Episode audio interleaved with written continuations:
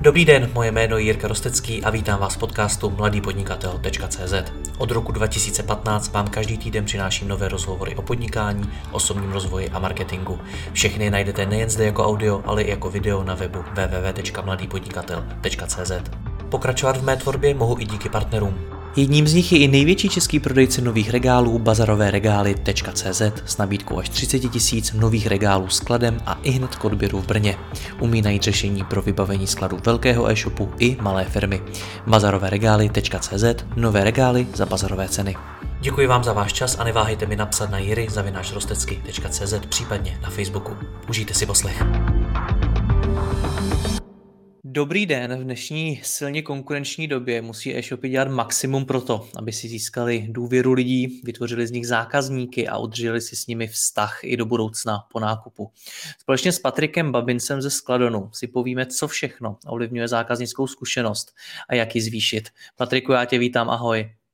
Ahoj Jirko. Vzpomeneš si, čím tě naposledy nadchl nějaký e-shop, na kterém si nakupoval? Jo, e, tak pro mě je zásadní vlastně rychlost doručení a mi je doručeno to co, to, co jsem si skutečně objednal. Takže tohle je úplně ten standard, se kterým vždycky počítám. A potom v rámci toho, toho na standardu, tak je fajn, když eh, jsou součástí balení nějaké příbalové materiály, které jsou pro mě relevantní, nějaké slevové kupony, případně ten, ten obal je nějakým způsobem personalizován vlastně tomu brandu. Takže eh, za mě, eh, já, když si, když si objednávám nějaký produkt, tak eh, automaticky mi hlavně vzniknou nějaké očekávání i co se týče toho standardu, toho doručení. Takže když si objednávám drahý produkt, tak předpokládám, že bude podle toho i zabalen a bude odpovídat vlastně i ta rychlost toho doručení. Když, to, když si objednávám něco, co jsem hledal na Heuréce a zásadní kritérium pro mě byla cena, tak u mě ty požadavky na to balení potom záměrně klesají. Rozumím. My se v tomto rozhovoru máme bavit o vztahu zákazníka k e-shopu. Co ten vztah vlastně určuje? Co ho vytváří? Určitě ho vytváří nějaké zákaznické očekávání, které je spojené s tím samotným produktem nebo s tím brandem, ze kterého si objednáváme a potom vlastně ty faktory, které ovlivňují to, jak já budu vnímat tu zákaznickou zkušenost spojenou s tím doručením, tak bude určitě eh, přesnost toho, toho vychystání, takže to, že mi bylo doručeno to, co jsem si objednal, bude to rychlost toho doručení, takže uh, že mi bude doručeno tak rychle, jak jsem si představoval a jak jsem si vlastně objednal i na základě té, té dopravy v košíku a potom uh, to budou nějaké už volnější věci typu, jak to zboží bylo zabaleno, jestli mi ten e-shop nabídl nějaký vracecí kupon, vracecí lístek pro mm, případnou výměnu a další věci, které jsou s tím spojené. Ty už si tam sám zmínil slovo standard, co je standard a co není, tak eh, jak to můžeme rozdělit, co je standard, co by tam mělo být a co je taková ta nadstavba? Mhm. Já si myslím, že ten standard dneska, dneska udávají ti velcí hráči. Takže ten standard podle mě pro Českou republiku je nastaven tak, že eh, doručení je vlastně na druhý den od objednání, což je něco, co už dneska garantují, nebo dejme tomu je standard pro většinu dopravců a myslím si, že na tady ten standard přistupuje i většina e-shopů. Takže to doručení, jak se v té, v té logistickém jazyce nazývá D plus 1, tak si myslím, že tady v Česku se stalo docela vysokým standardem, který třeba není běžný u zahraničních e-shopů. Pojďme se u toho zastavit eh, a nějakým způsobem to rozdělme, tak eh, zůstaňme u té rychlosti. Jak která je důležitá? Je to opravdu něco, na základě čeho se zákazník rozhoduje, jestli si u daného e-shopu koupí nebo ne? Mhm. Já eh, se setkávám se spoustou e-shopů, které vyloženě zmiňují, že eh, zákazníci, kteří si objednávají na dobírku, tak si záměrně objednávají od více e-shopů a poté převezmou vlastně první balík, který je jim doručen a ten, ten zbytek pak nechávají odesílat zpátky na náklady vlastně těch, eh, těch dalších e-shopů. Takže já si myslím, že ten, ten český zákazník už se na to relativně dost zvyknul a tohle je něco, co dneska potom určuje ten, ten standard té rychlosti. Takže to doručení doručení na druhý den od, od objednání, tak si myslím, že je dneska v Česku minimálně přijímáno jako ten, jako ten standard. Je to něco, co ty e-shopy jsou schopny ovlivnit, je to něco, na co ty e-shopy jsou schopny toho zákazníka připravit, protože ne vždy je v, v silách toho e-shopu eh, to skutečně vychystat tak, aby, aby to bylo předáno dopravci a ten mohl na druhý den doručovat. Takže je to něco, co vnímám jako možnou konkurenční výhodu pro spoustu, pro spoustu e-shopů.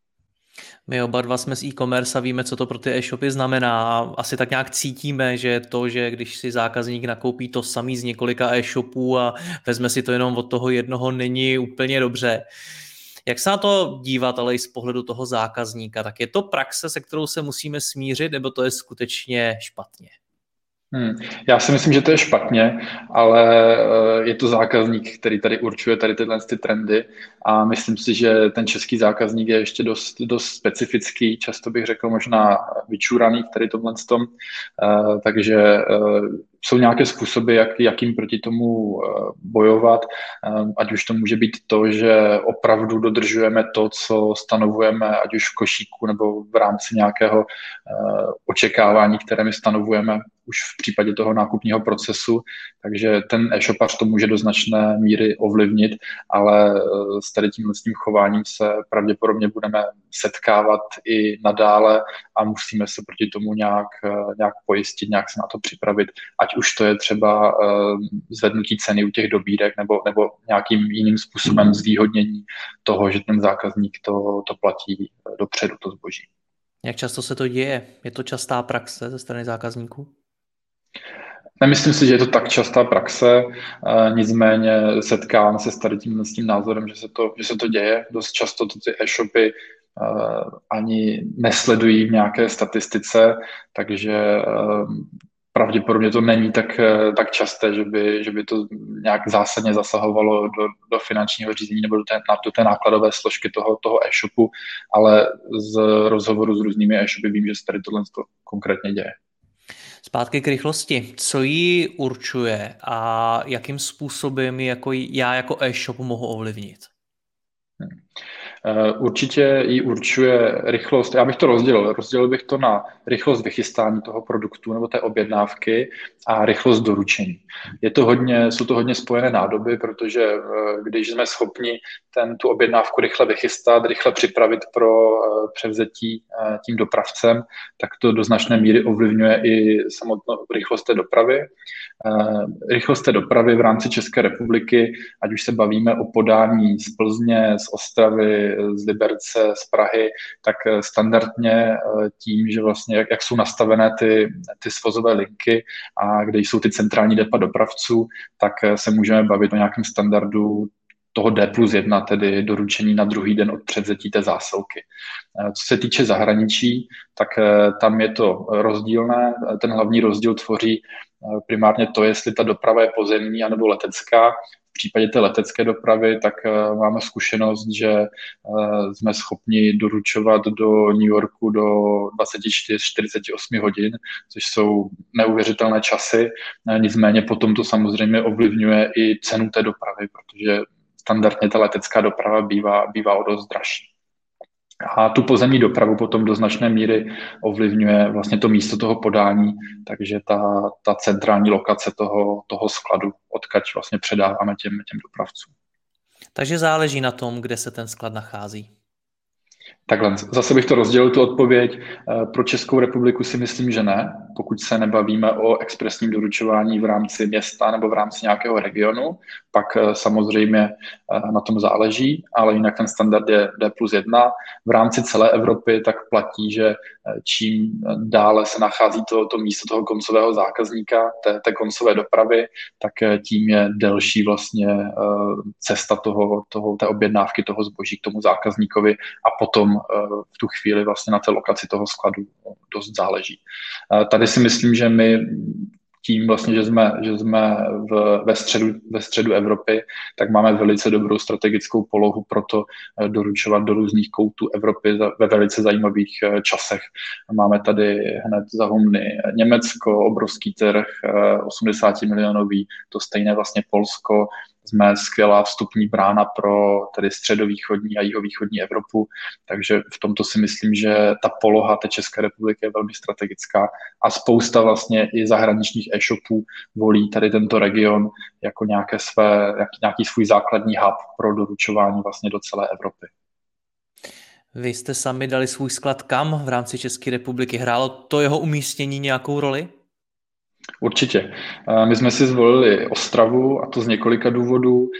Prvním důvodem je, že je tam velké množství zajímavých logistických areálů, které jsou připraveny na ten razantní růst e-commerce a zároveň jsou připraveny i kapacitně, nebo ty regiony jsou připraveny kapacitně, co se týče pracovního personálu a zároveň Ostrava je na velice dobré lokaci, co se týče vlastně doručování do okolních zemí a hlavně teda s důrazem na Německo, Polsko, Slovensko, Maďarsko a potom ty, ty státy té, té východního, východní Evropy, což je dost časté teritorium pro české e-shopy, když volí vlastně další expanzi toho e-shopu. Se vrátíme zpátky k té mojí původní otázce, co tedy já jako e-shop mohu udělat pro to, aby moje logistika byla co nejrychlejší? Určitě je třeba zapracovat na procesech v rámci vychystávání té objednávky, protože, jak jsem zmiňoval, eh, nejsme schopni předat dopravci něco, co nevychystáme ze skladu. Takže toto je dost, dost zásadní, když teda pomineme tu, tu dopravu samotnou. Abychom tady toto co nejvíce urychlili, tak je třeba zapracovat na rychlém přijetí té objednávky, a rychlém vypikování produktů a zabalení těch produktů. Eh, s tímto se pojí další otázka a to je otázka chybovosti, což eh, vlastně jeden z předpokladů té zákaznické zkušenosti s tou logistikou tak je, aby mi skutečně bylo doručeno to, co jsem si objednal a nemusel jsem pak eh, kontaktovat zákaznickou podporu s tím, že nějaký produkt chybí nebo nějaký produkt je ve větším či menším množství. A tady si myslím, že je velice důležité pro e-shopy se zamyslet nad Eh, nějakým systematickým kontrolováním té chybovosti, protože eh, lidi dělají chyby, lidi jsou přepracovaní, musí nad tím uvažovat, eh, mají za den zabalit třeba tisíc zásilek a v tuto chvíli vlastně tam vzniká nějaká, nějaká přirozená lidská chybovost, kterou snižujeme už v určité chvíli jenom nějakou systematickou kontrolou. Takže prakticky, v praxi to znamená, že systém nám nedovolí zabalit objednávku v případě, že nejsou načteny všechny produkty, nebo v případě, že je načten produkt, který, který do té objednávky nepatří. A tady už se potom bavíme o nějaké technologické inovaci, ať už to jsou eh, čtečky, ať už to je vlastně kontrola eh, balení, kontrola váhy, eh, kontrola na kamerovém systému. Toto už jsou vlastně všechny, všechno investice, které ty velké e-shopy mají dneska zvládnuté a je to nějaký předpoklad pro nějaké systematické snižování té chybovosti na nějakou přirozenou hladinu v řádech jako desetin jednotek procenta. Z tvý zkušenosti, co to u e-shopu brzdí nejčastěji? Uh, určitě ten systém, protože uh, vymyslet systém a nasadit na to takový proces, aby nám ten systém opravdu pomáhal a ne, aby nás brzdil, tak je uh, pro spoustu, hlavně teda těch menších e-shopů, dost, dost velký oříšek. Hmm. Ještě něco, co, tě, co se týká rychlosti a co tě napadá, že je důležitý a co e-shopy často podceňují, měli by se na to zaměřit? Uh, ještě, mi, ještě mi napadá, že spousta e-shopů razí takový až eh, přehnaně zákaznický přístup a vlastně dovolí zákazníkům eh, měnit třeba obsahy balení až vlastně do chvíle, kdy, eh, kdy ten, ta objednávka už je vyloženě třeba připravena pro dopravce, což je něco, co potom vlastně strašně zdržuje ten samotný proces, protože potřebuje v tu chvíli e-shop alokovat člověka, který například bude už čekat na, na rampě, která je připravena pro příjezd dopravce. Na poslední chvíli to bude vytrhat Na poslední chvíli, přesně tak, přesně tak. Jo, na, na, na poslední chvíli bude hledat uh, v kupce uh, balíčku jehlu sena, když to takhle řeknu, uh, aby vlastně vyšel tomu, tomu zákazníkovi vstříc. Takže já si myslím, že je tam třeba najít nějaký rozumný kompromis mezi tím, uh, kdy už vlastně je třeba ta, ta objednávka uzavřena a kdy už uh, musíme přijmout, že, že s tou objednávkou nic neuděláme a budeme ji třeba stahovat až od toho dopravce. Omezit to nějakým způsobem časově. Hmm. Ano, ano. Když jsme u toho, u té snahy zákazníkovi udělat radost a co nejvíc mu vyhovět, tak eh, co doprava zdarma? Kdy se jí hmm. vyplatí nabízet? Eh, když to máte správně spočítané. Já si myslím, že doprava zdarma je obrovský marketingový nástroj, který spousta marketérů strašně rádo využívá. Eh, potom je třeba se na to podívat i z té finanční stránky, ať se nám to vyplácí, protože doprava zdarma nikdy není zdarma. Vždycky někdo zaplatí, ať už ji zaplatí e-shop ze své marže, a, anebo ji zaplatí vlastně zákazník v rámci dalšího produktu uh, v té své objednávce. Uh, co se týče té, té dopravy zdarma v rámci té když, když vlastně hradíme z té, z té naší marže, tak může být velkým pomocníkem eh, při tom samotném určování té minimální hodnoty pro dopravu zdarma.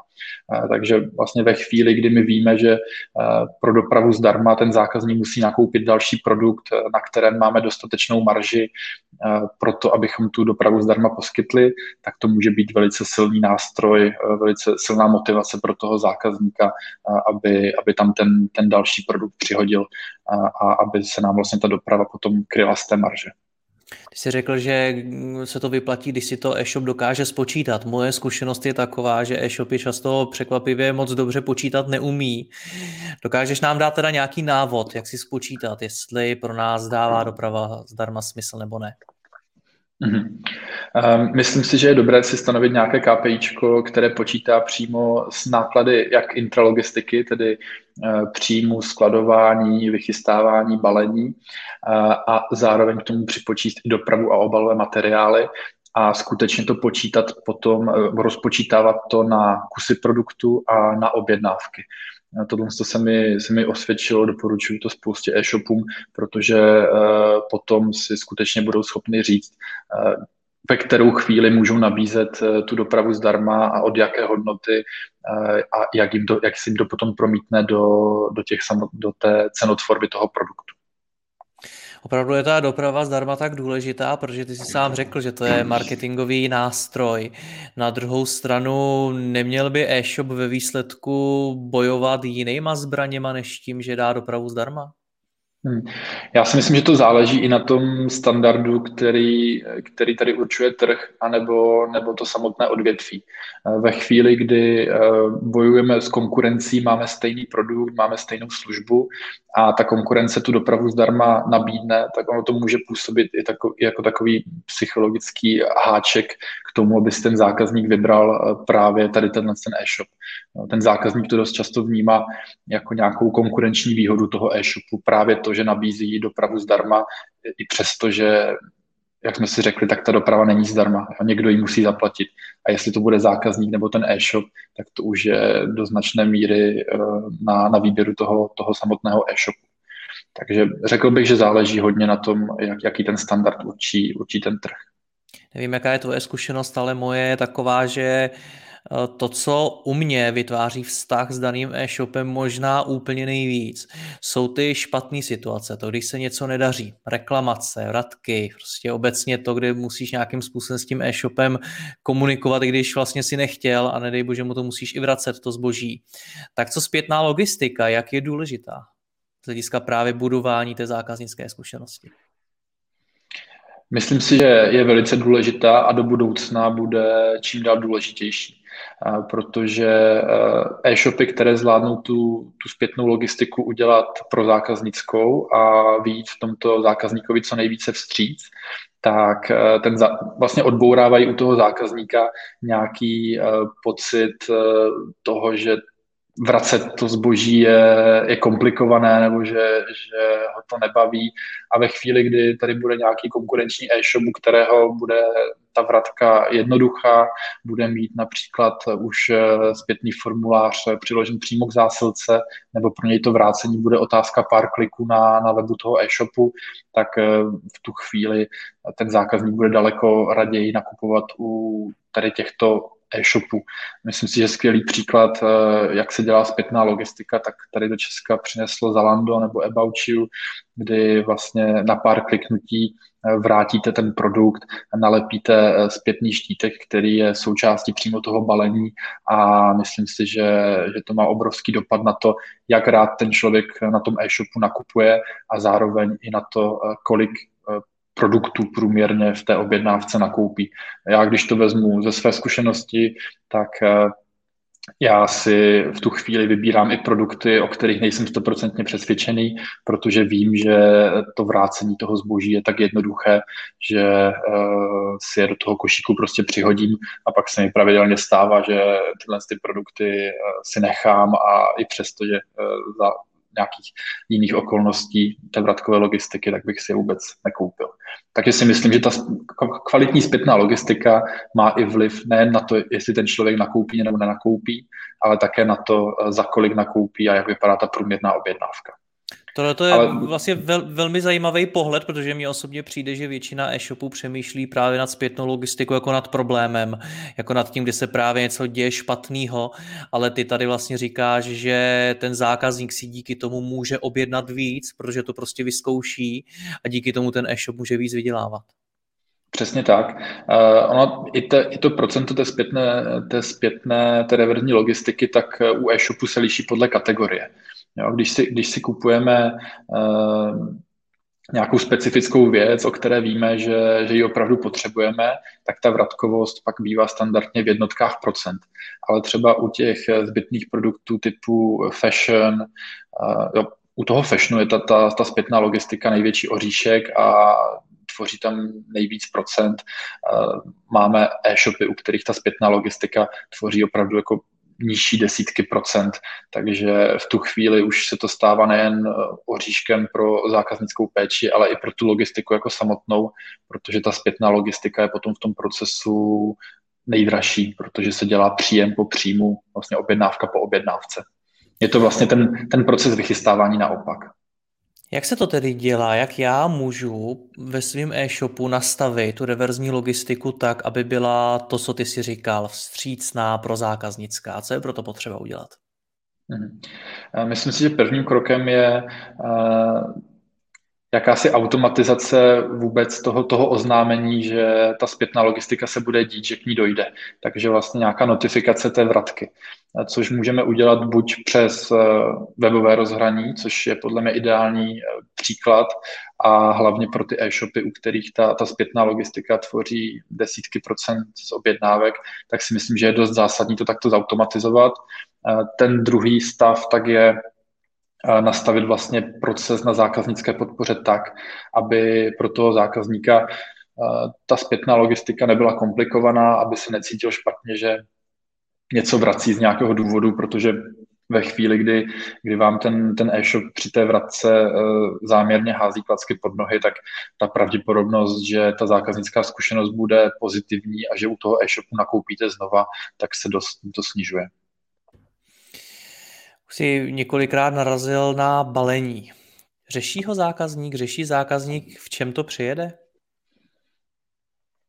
Uh, myslím si, že ano. Myslím si, že ano a myslím si, že ta pravděpodobnost, že to bude řešit, tak se zvedá uh, v souvislosti s tím produktem, který očekává. Jo, když si kupujete nějaký drahý produkt, uh, tak očekáváte, že i ten servis s tím spojený bude na nějaké vyšší úrovni je rozdíl, když si jdete koupit eh, do Alberta baterky a když půjdete do nějakého luxusního butiku na Pařížské a necháte tam 20 tisíc za kabelku. Takže eh, v tu chvíli vlastně podle toho, kolik utrácíte peněz, tak si myslím, že se i nějakým způsobem eh, nastavuje v mysli nějaké očekávání od toho, jak by, jak by ten servis měl vypadat. A ten servis, jak jsme si řekli v té logistice, tak je, je především ta přesnost, eh, ten způsob balení a ta rychlost té dopravy. Takže si myslím, že tam, že tam přímo uměrně eh, stoupá to zákaznické očekávání s cenou toho produktu nebo s průměrnou cen, cenou té objednávky. Většina e-shopů na trhu nejspíš ale nebudou jako butiky z pařížský, budou nabízet něco tak v úzovkách normálního, tak když si třeba představím, že prodávám, nevím, dětské oblečení nebo hračky nebo něco takového, tak eh, mám řešit balení? Hmm. Je, je otázka, co vlastně chcete vyvolat v tom zákazníkovi z toho, z toho nákupu a zároveň taky, jaký máte budget, jakou máte marži, kterou si můžete dovolit vlastně utratit na, na tom balení, protože eh, my máme třeba klienty, eh, pro které je prioritou cena doručit eh, tomu zákazníkovi to zboží co nejlevněji a co nejekonomičtěji i v rámci dopravy, i v rámci toho, toho balení. Pro tady to pak máme nastavené velice zajímavé procesy pro, pro samotné to, to balení. A pak máme zákazníky, kteří si zakládají na zákaznické zkušenosti, prodávají prémiový produkt a je pro ně nepřijatelné, aby ten produkt přišel eh, v balení, které neodpovídá vlastně ceně toho produktu. Takže toto jsou vlastně nějaké dva základní body, které, které společně řešíme při nastavování toho, toho způsobu balení. Jo, když tam budeme přidávat eh, hedvábný papír a budeme eh, tam kreslit eh, logo té firmy, tak ta zákaznická zkušenost bude určitě lepší, než když to přijde v standardní kartonovém boxu, Nicméně pak eh, je druhá stránka té věci, ta, ta ekonomika vůbec toho balení a to, že každý takový proces vlastně eh, přidává na, na pracnosti a v tu chvíli také na, na nákladu tady tohohle z toho balení. Je pravda, že e-shopy tady nejsou jenom proto, aby dělali radost, ale primárně proto, aby vydělávali peníze. Přesně to znamená, tak kdy, jak si mám spočítat, že mě to, to dává smysl? Opět, jak mám dojít k závěru, OK, pojďme tam dávat nějaký lepší papír, nebo pojďme to nějakým způsobem zlepšovat, protože spousta podnikatelů ne, Teď mi to akorát přeskočilo, to, to, to poslední Pardon, pardon slovo. spousta podnikatelů uh, třeba nechce do toho investovat, když nutně nemusí. Tak jakým způsobem dojít k tomu, jestli teda to mám řešit nebo ne? Mhm. Já si myslím, že jsou dva typy zákazníků. E, jsou zákazníci, kteří vždycky půjdou po ceně a cena pro ně bude ta primární hodnota, kterou hledají v tom nákupu. A pro tady tyhle je, oni neočekávají, že jim to, že jim to přijde super zabalené tady v hedvábném papíru a s nakresleným dinosaurem. E, ti od toho očekávají, že ten produkt obdrží a že jej nakoupí levněji než u konkurence. A pro tady měli bychom se vlastně přizpůsobit tomu očekávání těch zákazníků. Protože ve chvíli, kdy my chceme být efektivní, chceme být ziskoví a chceme uh, vlastně naplnit ty, ty očekávání těch zákazníků, tak uh, jim musíme být v tomto stříc.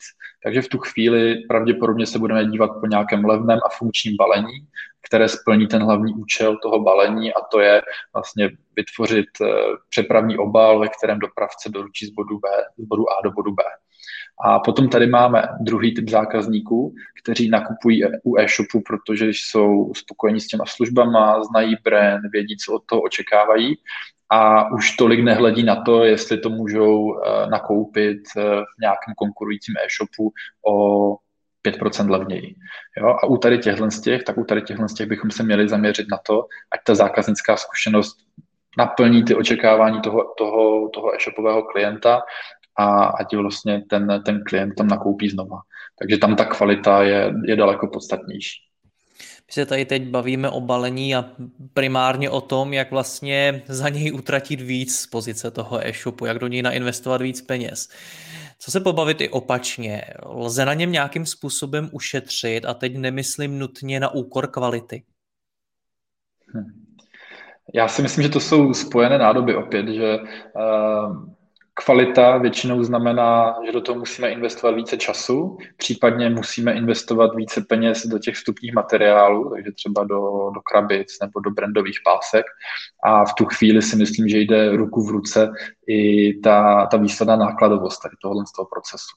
Takže eh, to zkvalitňování balení bez toho, aniž bychom do toho museli investovat náš čas, anebo vlastně lepší materiály, tak si myslím, že je velice, velice komplikované. Mě napadá třeba příklad pár e-shopů, který se spojili při nákupu právě obalových materiálů a díky tomu je nakoupili za mnohem nižší cenu a třeba tak ušetřili. Tak, mě, tak jsem se chtěl zeptat, jestli i tebe napadá třeba nějaká další cesta, jak se dá nakoupit třeba levněji nebo jo. jak na tom ušetřit. Eh, toto je určitě cesta vlastně eh, objem, eh, objem při nákupu materiálu nebo nákupu dopravy, tak určitě je jeden, jeden vlastně z hlavních faktorů pro tu výslednou cenu. A nicméně teď z hlavy těžce mi napadají další nějaké způsoby. jak jim, jak jim vlastně ušetřit na tom, na tom balení a zachovat vlastně stejnou kvalitu. Nevadí. My jsme se v celém tom rozhovoru bavili o zákaznické zkušenosti primárně z pohledu té logistiky. Je něco, co jsme nezmínili? A je to důležité hmm. ještě říct? Uh, zpětnou logistiku jsme zmiňovali, tu jsme obsáhli docela, docela dost. Balení taky, rychl, rychlost taky, dopravu zdarma. Ještě, ještě něco jsme vynechali? Ať pak nelitujeme.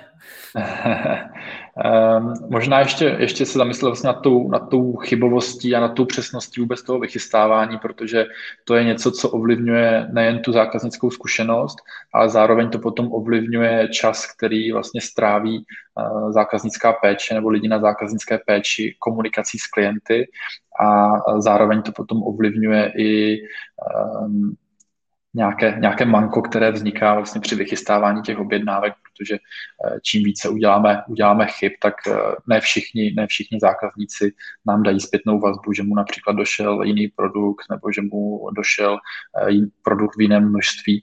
Takže zapracovat i na tom, abychom vlastně byli maximálně přesní v rámci toho vychystávání, tak tak si myslím, že s tím, jak e-shop roste a jak vlastně uh, si začne sčítat ty ztráty, které, které mu jsou způsobeny tím, že uh, je nepřesný na, na vychystávání nebo na balení, tak uh, narůstají a v tuto chvíli tomu e-shopu dává stoprocentně smysl vlastně se zamyslet i nad tím procesem eh, kontroly toho zboží předtím, než to, než to jde tomu koncovému zákazníkovi. Což, jak už jsem zmiňoval, eh, výborné jsou v tomto eh, kontrola pomocí, pomocí čteček, kdy si vlastně párujete objednávky s produkty, které mají být součástí té objednávky, tak tam může být kontrola váhová, kdy vlastně systémově kontrolujete, jestli ty, ty produkty mají mít nějakou, nějakou váhu, ten balík má mít nějakou vlastně váhu, která, která je součtem těch produktů a, a obalového materiálu, takže jste schopni to kontrolovat i takto a potom vlastně i nějaká motivace těch, těch zaměstnanců, těch skladníků eh, k tomu, ať, eh, ať to kontrolují i z vlastní iniciativy a vlastně ať je i v jejich zájmu, aby snižovali maximálně tu, tu chybovost toho e-shopu. Jak se dají ty skladníci takhle motivovat? Když zjistíte, že když jste schopni identifikovat, kdo vlastně balil kterou objednávku nebo kdo chystal kterou objednávku, tak jste pak schopni i na nějaké třeba měsíční bázi reportovat, kolik objednávek, kterých, které byly označeny nějakou chybou, například, že tam nějaký produkt chyběl nebo přebýval, tak se váže k jednomu skladníkovi. Takže jste schopni i vlastně spojit chybovost celého shopu a rozdělit ji vlastně na jednotlivé zaměstnance. A na to jim můžete potom nastavit eh, nějaké KPIčka, případně nějaké, nějaké odměny, bonusy, anebo, nebo taky malusy, a případně nějaké, nějaké postihy. Ale myslím si, že je určitě lepší ty, ty lidi motivovat eh, pozitivně. Takže ty lidi, kteří ty chyby nedělají, tak ti vám šetří čas na customer care a šetří vám eh, peníze, které, které jste utratili vlastně na nějaké, na nějaké vlastní chybovosti a myslím si, že, že na čas tady těch těch ušetřených peněz, tak by si mohli šáhnout. To je, to je to, jak motivujeme vlastně třeba i u nás. Hmm. Zákaznická zkušenost. My, o, nebo o, o zkušenosti jako takový se říká, že je nepřenositelná a že těžko předáš moji zkušenost někomu dalšímu a podobně. Tak eh, jak já můžu u svého e-shopu zjistit, jaká je moje zákaznická zkušenost a jak můžu tuhle tu zkušenost porovnat nějakým způsobem s tím standardem a jestli je teda dobrá nebo špatná. Mhm.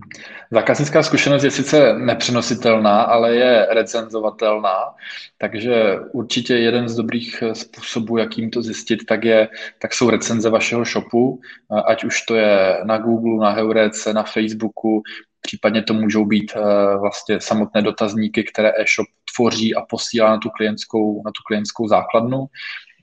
Tady zase můžeme porovnávat nějaké kvantitativní věci typu můžeme zjistit, kolik zákazníků bylo spokojeno, kolik zákazníků bylo nespokojeno, kolika zákazníků něco chybělo, přebývalo, jaká byla chybovost, ale zároveň můžeme měřit i vlastně kvalitativně pomocí nějakých uh, třeba cílených telefonických hovorů, obvolávat ty lidi, kteří byli nespokojení nebo ty, kteří zanechali negativní recenzi a snažit se z nich vlastně zjistit co nejvíce informací, které by nám potom pomohly v úpravě těch, těch procesů přímo na skladu.